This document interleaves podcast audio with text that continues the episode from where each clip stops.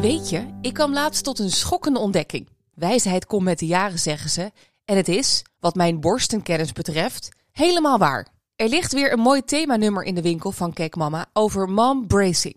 En mom bracing is het tegenovergestelde van mom shaming. Ik werd gevraagd om hierover mee te praten in de podcast van Kijk Mama.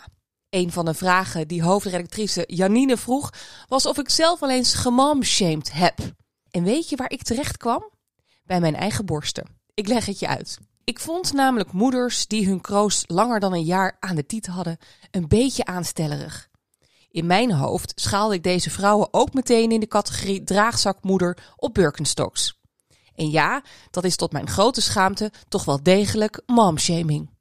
Geschrokken van mijn eigen judgment tijd ging ik verder in mijn gedachten en stelde ik mezelf de vraag waarom ik daar toch zo'n oordeel over had.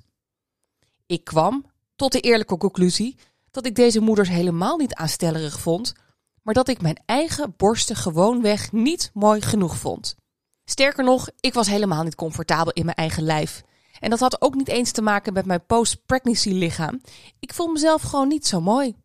Het idee dat ik mijn enorme peervormige stuwende Johannes Vermeer borsten in een lokale kroeg tevoorschijn moest halen, kon ik gewoon niet aan. Dus was mijn reactie om het borstvoeden aan zich maar flink te kaderen. En heel hard te roepen dat iedereen, dus ook ik, het lekker zelf moet weten. Ik vind dat overigens nog steeds wel zo. Maar deep down inside was ik dus gewoon jaloers op vrouwen die en makkelijk borstvoeding konden geven en ook nog eens van die mooie ronde appels hadden. Tja, en met deze kennis hoop ik mijn dochters in ieder geval een positiever zelfbeeld mee te geven.